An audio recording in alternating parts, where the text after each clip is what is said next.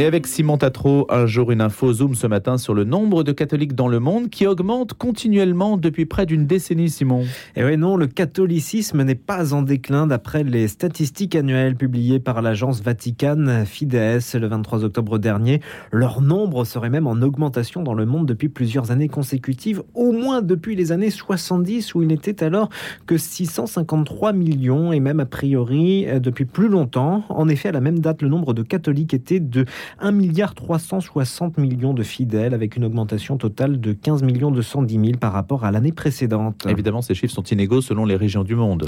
En effet, Louis, l'augmentation touche surtout l'Asie et l'Afrique, mais recule en Amérique, en Océanie et en Europe. Une baisse constante depuis plusieurs années. D'ailleurs, en Europe, le vieux continent n'a connu une augmentation depuis 2014 uniquement en 2017 et 2018. Sinon, c'est de la baisse continuelle. Et puis, quel est le constat concernant les hommes d'église selon les statistiques, Simon? Alors, le nombre total d'évêques dans le monde était de 5363, dont 1207 religieux. Le nombre de prêtres dans le monde a diminué de 410 219. Une fois encore, c'est l'Europe qui affiche une baisse constante, suivie par l'Amérique et l'Océanie. Des augmentations du nombre de prêtres sont enregistrées en Afrique et en Asie. L'Église catholique en France accueille 122 nouveaux prêtres en 2022, un nombre en légère baisse par rapport à l'an dernier. Cette année, comme l'an passé, l'Église de Paris est le diocèse comptant le plus grand nombre d'ordinations avec 10 nouveaux prêtres ordonnés samedi 25 juin dernier. Le diocèse de Vannes a, lui, célébré 5 ordinations dimanche 19 juin.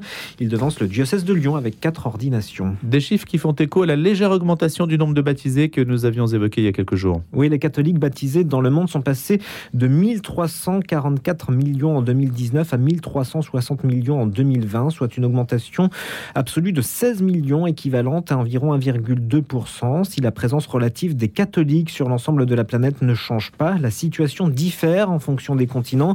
En Asie, on observe une augmentation significative de 1,8%, surtout dans le sud-est et malgré la baisse au Moyen-Orient.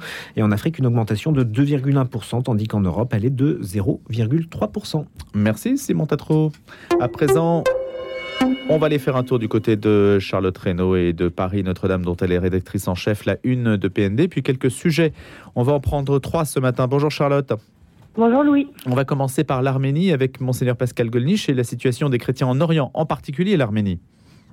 En particulier euh, l'Arménie, mais pas seulement, parce que j'ai vraiment voulu euh, faire un, un, grand panorama. Euh, en fait, c'est vraiment une interview de, de deux pages euh, très dense. Donc effectivement, il commence par l'Arménie euh, et il donne des éléments euh, très pertinents pour comprendre la situation, notamment le, le facteur historique avec cette cette, euh, alors j'ai envie de dire tradition, mais vous imaginez que c'est pas le bon terme, mais de, de génocide qui a lieu depuis la, fin du 19e siècle et dont, selon lui, une partie de, de l'opinion euh, turque et, et azérie ne s'est, ne s'est jamais défaite.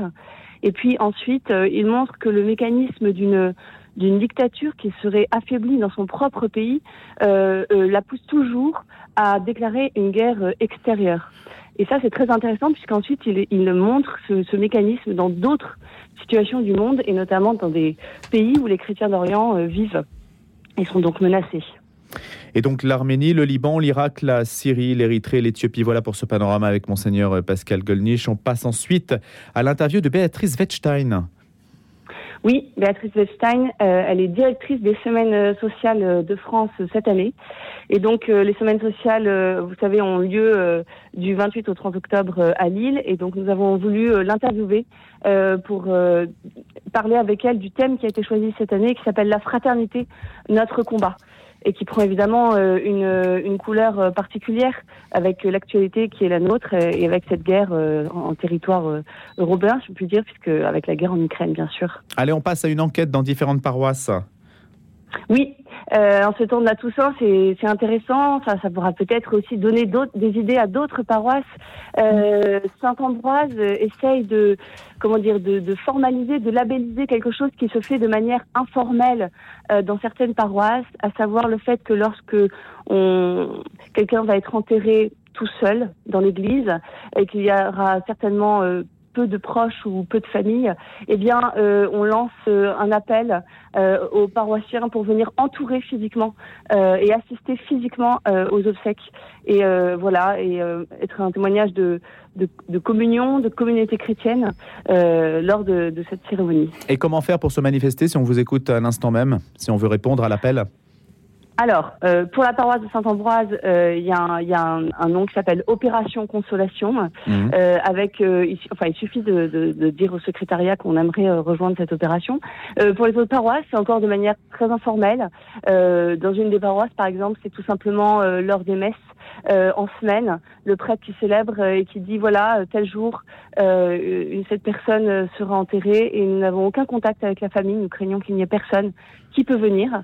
Et, et en fait, il faut, il faut avouer que dans, les, quelques paroisses où on s'est rendu, eh bien, euh, ça marche. Les, personnes viennent euh, et on peut avoir des, assemblées euh, plus fournies que ce qu'on aurait pu imaginer. Opération Consolation donc à Saint-Ambroise. Et puis si vous êtes intéressé, si vous voulez rendre ce service, cette présence, n'hésitez pas à vous manifester, à lire également Paris Notre-Dame pour tous les détails sur cette opération, puis sur d'autres sujets dont on a parlé avec Charlotte Reynaud ce matin, rédactrice en chef de Paris Notre-Dame. Merci Charlotte, à la semaine prochaine. À présent, on va vous faire gagner des places pour aller au cinéma. Alors, soyez bien vigilants. Vous m'écrivez à l'adresse suivante louis.dauphren.radionotre-dame.com et c'est Jean-Damien Bouillet qui est avec nous, responsable de la communication de Sage Prod, société de distribution euh, de films. On va parler. Bonjour Jean-Damien. Bonjour Louis. Merci d'être avec nous ce matin pour nous parler de The Chosen version 2, si on peut dire, puisqu'il y a déjà eu euh, la première version, dont on a d'ailleurs un petit peu parlé sur l'antenne. Est-ce que vous pouvez déjà resituer le film? On posera une question ensuite pour gagner ces places. Ce sera une place. Il y aura 10 places, 10 places pour deux personnes, ce qui est bien. Donc vous avez. Intérêt à être euh, particulièrement véloce euh, sur Internet ce matin. Alors Jean-Damien, d'abord The Chosen 2. Alors juste euh, pour préciser ma, présence ici, c'est parce que ce soir, il y a l'avant-première de l'épisode 1 de la saison 2. pour oui, c'est une série.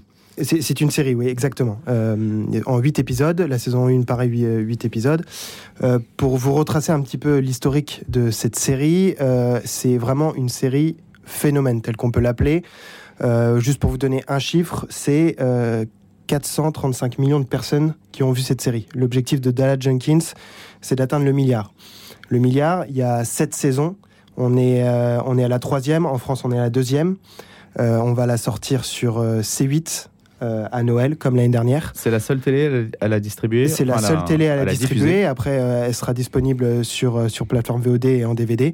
Mais à Noël, imaginez-vous, près de 500 000 personnes vont entendre le nom du Christ pour, une série. C'est enfin, juste phénoménal. Donc, il faut en profiter, il faut en avoir conscience que c'est que c'est beau pour, pour évangéliser. Ça a fonctionné en France, la première. Ça a très bien fonctionné. La première étape, si on peut dire. On a été étonnamment surpris et, et on, est, on est très heureux de ça. Donc, c'est pour ça qu'on réitère et c'est pour ça que le groupe euh, Canal euh, réitère avec nous. Euh, c'est un super doublage qui, pour vous donner une idée, le directeur artistique, c'est celui qui a fait Rome et qui a fait Game of Thrones. Donc voilà, on a des très belles voix que vous retrouverez. Donc ça, c'est super. Même l'acteur principal nous a dit qu'il préférait sa voix française à sa propre voix.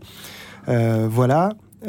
et donc l'avant-première est ce soir sur les Champs-Élysées au 7 Parnassien à 20h ce soir en, présence de euh, l'actrice euh, Elisabeth euh, Tabiche et qui joue Marie-Madeleine et également celui qui joue André Noah James. Donc premier épisode de la saison 2 de The Chosen. On va écouter la bande-annonce, Jean-Damien Bouillet. Oui. J'étais sur un chemin et aujourd'hui mon chemin est tout autre. Et ce qui a provoqué ce changement, c'est cet homme. Suis-moi. Voilà la bande-annonce de The Chosen 2 ce soir avant-première. De quoi ça parle en fait? Euh, si vous voulez, c'est la continuité du ministère de, de, Jésus et surtout entouré de ses apôtres. Euh, l'avantage de cette série et ce qui en fait sa, sa saveur, c'est que Jésus n'est pas le personnage principal, ce sont ses apôtres. Donc on suit ses apôtres. Donc il y a une identification, il y a tous euh, les attraits d'une série et Dieu sait que l'Évangile et les Saintes Écritures ont tout pour être romanesque et, et, tout pour avoir le, le goût d'une super série avec des twists à chaque moment. Et donc là, il y aura des guérisons, des miracles, voilà ça en envoie dans tous les côtés. Exactement, et ça c'est super. On, a juste une petite idée, Jean-Damien Bouillet, des répercussions des personnes qui l'ont vu, qui n'étaient pas familières peut-être euh, de la religion à la télé ou sur, en série, euh, du concept. Est-ce que c'est novateur particulièrement? Est-ce que c'est quelque chose qui, qui entre dans l'histoire du cinéma ou des séries? Bah, tout simplement déjà parce que c'est l'une des premières séries sur, euh, sur le Christ et qui a autant d'impact et qui touche euh, toutes les communautés chrétiennes. Euh, et autant évangélique que catholique, orthodoxe, elle, est, elle a été écrite à quatre mains avec un pasteur et puis un catholique. Donc sur le plan pastoral, on est, on est 100% en, en, adéquation avec, avec l'Église. Et en plus de ça, c'est que ça touche au-delà, effectivement pour une raison très très simple, au-delà des frontières euh, chrétiennes, c'est parce qu'en fait c'est une série et qu'on peut la regarder comme une série, c'est-à-dire avec des rebondissements. Euh, euh, Mais il y a une recette qui fait que ça marche parce que c'est une série et, et, parce qu'on a envie de savoir la suite. À chaque fin hmm. d'épisode, on a envie de savoir la suite. Moi, je me suis regardé la saison 1 en une nuit, quoi. Je me suis regardé 8 épisodes, soit presque 8 heures de programme, et, la, et parce qu'on a envie de savoir la suite, quoi. Eh Alors que pourtant on la sait. On va faire la même chose avec la saison 2, Jean-Damien Bouillet. Une question pour remporter donc 10 euh, places pour deux personnes chaque fois. Vous posez la question, Jean-Damien? Oui. Alors la question est très très simple pour que vous puissiez venir ce soir à l'avant-première à 20h. Qui est l'acteur qui joue le rôle de Jésus dans la série The Chosen? Voilà, le nom de l'acteur qui joue le rôle de Jésus dans la série The Chosen. Vous m'écrivez louis.dauphren, dame.com et les plus rapides, les, les dix premiers, partiront avec une place pour deux personnes ce soir pour l'avant-première de The Chosen 2. Merci Jean-Damien Bouillet. Merci Louis. J'étais sur un chemin et aujourd'hui mon chemin est tout autre. Et ce qui a provoqué ce changement, c'est cet homme. Suis-moi. Allez, on va suivre également Pierre-Yves Bourpère ce matin sur les fronts d'une autre histoire, une histoire monumentale qui s'appelle les, les Illuminati. Voilà, je vais y arriver avec l'œil de la Providence. Vous savez, le delta lumineux, l'œil dans un triangle, l'œil omniscient au-dessus de la pyramide tronquée, la pyramide à 13 degrés. Ça, c'est pour la couverture aux éditions Talendier. Ça s'appelle donc Les Illuminati de la société secrète aux théories du complot. Pierre-Yves Bourpère enseigne l'histoire moderne à l'Université Côte d'Azur. Il est membre de l'Institut universitaire de France et il va nous en parler de ces Illuminati. Bonjour Pierre-Yves Bourpère. Bonjour Vidofren. C'est un sujet un peu risqué, un peu touchy comme on dirait aujourd'hui?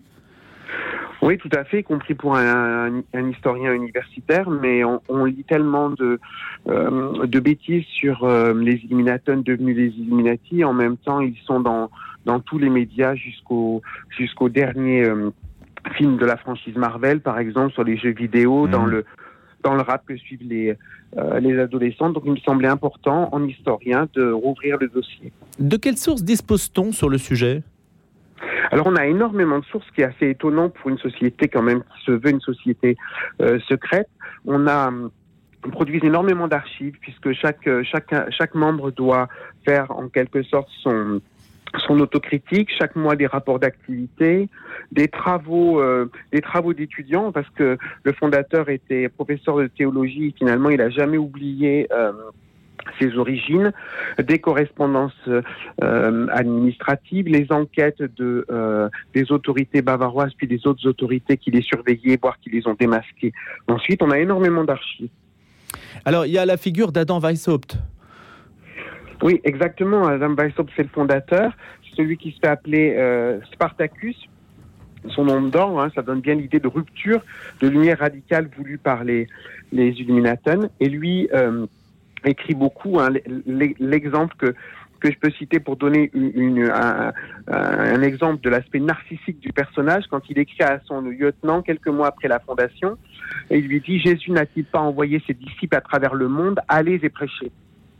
Donc c'était une forme de contre-église. Est-ce qu'on peut le vendre comme ça Ou bien est-ce que c'est reprendre la rhétorique de l'abbé Baruel, par exemple? Alors, en fait, au départ, c'est euh, l'idée, euh, il, faut, bien comprendre que comme ils sont nés en Bavière, à Ingolstadt, dans la citadelle jésuite euh, de la contre-réforme, il y a l'idée, comme un peu partout dans l'Europe catholique à ce moment-là, de se déprendre de la tutelle à la fois morale, hmm. intellectuelle des jésuites. Mais sans y arriver totalement parce qu'ils ont été marqués, ils sont élèves des, jésuites, certains ont été euh, jésuites eux-mêmes, donc il y a cet, aspect-là. Et quand on les fait dialoguer avec l'abbé Baruel qui lui-même a été jésuite, bien évidemment, ça prend une dimension toute particulière. Mais c'est vrai, pour reconnaître que, avec leur fascination pour les cultes euh, antiques à mystère, notamment Éleusis, etc., il y a quand même l'organisation. Euh, sinon d'une contre-église, en tout cas euh, de, de, cultes qui s'en démarquent radicalement, qui, tout en voulant revenir euh, à une sorte de pureté évangélique, euh, entre de plus en plus en contradiction euh, avec les dogmes de l'Église catholique du XVIIIe siècle. Pierre-Yves Bourpère, comment interpréter le fait que le, le, sceau, le fameux grand sceau des Illuminati, la pyramide dont je parlais à l'instant et, l'œil omniscient, se retrouve sur le billet de 1 dollar? Ça, c'est une source, le billet de 1 dollar, donc le billet américain, c'est une sorte de signature qui est à la source d'une très grande notoriété des Illuminés de Bavière, non? Euh, tout à fait, et c'est pour ça qu'on a, repris des extraits euh, sur la couverture parce qu'il y a une histoire intéressante là.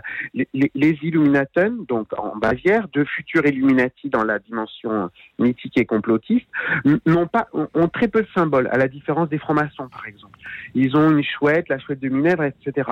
Donc ce sont souvent leurs adversaires qui leur ont créé le corpus euh, symbolique et, et, et en l'espèce, à la fin du XVIIIe siècle, on a le grand saut des États-Unis, où on a la pyramide inachevée, l'œil de la Providence, le nouvel ordre des siècles, euh, Dieu soutient notre entreprise, hein, qui est euh, repris à ce moment-là, mais dans une dynamique qui n'est pas celle de, des Illuminatons, qui est celle des, des Lumières et de la construction d'une nation. Et quand Franklin Roosevelt, au milieu des années 30, reprend la, la, symbolique du grand saut des États-Unis pour le billet d'un dollar, et bien là, on y voit directement la marque des Illuminati, exactement comme à la fin du 19e siècle, on mmh. disait la statue de la liberté, c'est le cheval de Troie euh, des Illuminati qui veut enchaîner la liberté des États-Unis. Donc il y a vraiment un dialogue euh, en permanence autour de ce corpus symbolique dont on ensuite euh, on part de toutes les vertus, au contraire de, tous les vices. Le fait d'enquêter sur les Illuminati ainsi que vous l'avez fait, Pierre-Yves Bourpère, est-ce que ça suscite beaucoup d'intérêt historique dans ce milieu? Est-ce que vous êtes euh, l'objet d'invitations à des colloques internationaux? Ou alors est-ce qu'on a un peu le sentiment que c'est un travail qu'on mène en solo? Parce qu'on s'est intéressé au sujet euh, non, il euh, y, y, a vraiment une vraie, une vraie curiosité. Moi, j'ai eu des transmissions de, de, de, documents qui venaient du, du, monde entier, aussi bien du, du Mexique euh, que, que d'Allemagne, par exemple, euh, alors même que je corrigeais les épreuves du livre et que le livre n'était pas pas sorti. Et puis, euh, j'ai été amené à le présenter aussi bien euh, sur France 5 à la télévision qu'à la radio en, Belgique, en, en, France et ailleurs. Donc non, il y a un véritable intérêt parce que euh, euh, on voit bien euh, qu'aujourd'hui cette référence aux Illuminati, elle est extrêmement euh, présente et qu'elle participe euh, notamment chez les jeunes, mais pas seulement, de cette vision conspirationniste et complotiste du monde. Moi, moi, l'idée de, de, départ de l'ouvrage, outre l'aspect 18e parce que je travaille sur le siècle des Lumières, c'est que quand j'avais 15 ans, personne ne connaissait plus les Illuminati. Aujourd'hui, euh, vous demandez aux enfants en fin de primaire, au début de collège, euh, qui sont les Illuminati, oui. en, euh, tout, tout, le monde sait ou croit savoir euh, ce qu'ils sont. Et les, et les, enseignants au collège et au lycée, quand ils doivent parler des Lumières et quand ils doivent parler du complotisme dans les nouvelles dans le nouveau programme avec la spécialité histoire, ont beaucoup de mal à débrouiller le vrai du faux et à expliquer euh, à leurs élèves qu'il faut se, se, méfier des réalités alternatives. Pour citer juste un exemple, il faut penser Merci. quand même qu'en 2020, on a fait un film d'animation Donald Trump versus les Illuminati. Mmh, C'est ça. Merci beaucoup Pierre-Yves Bourpère d'avoir été des nôtres ce matin, invité d'un jour une histoire avec les Illuminati de la société secrète aux théories du complot aux éditions Talandi. À bientôt.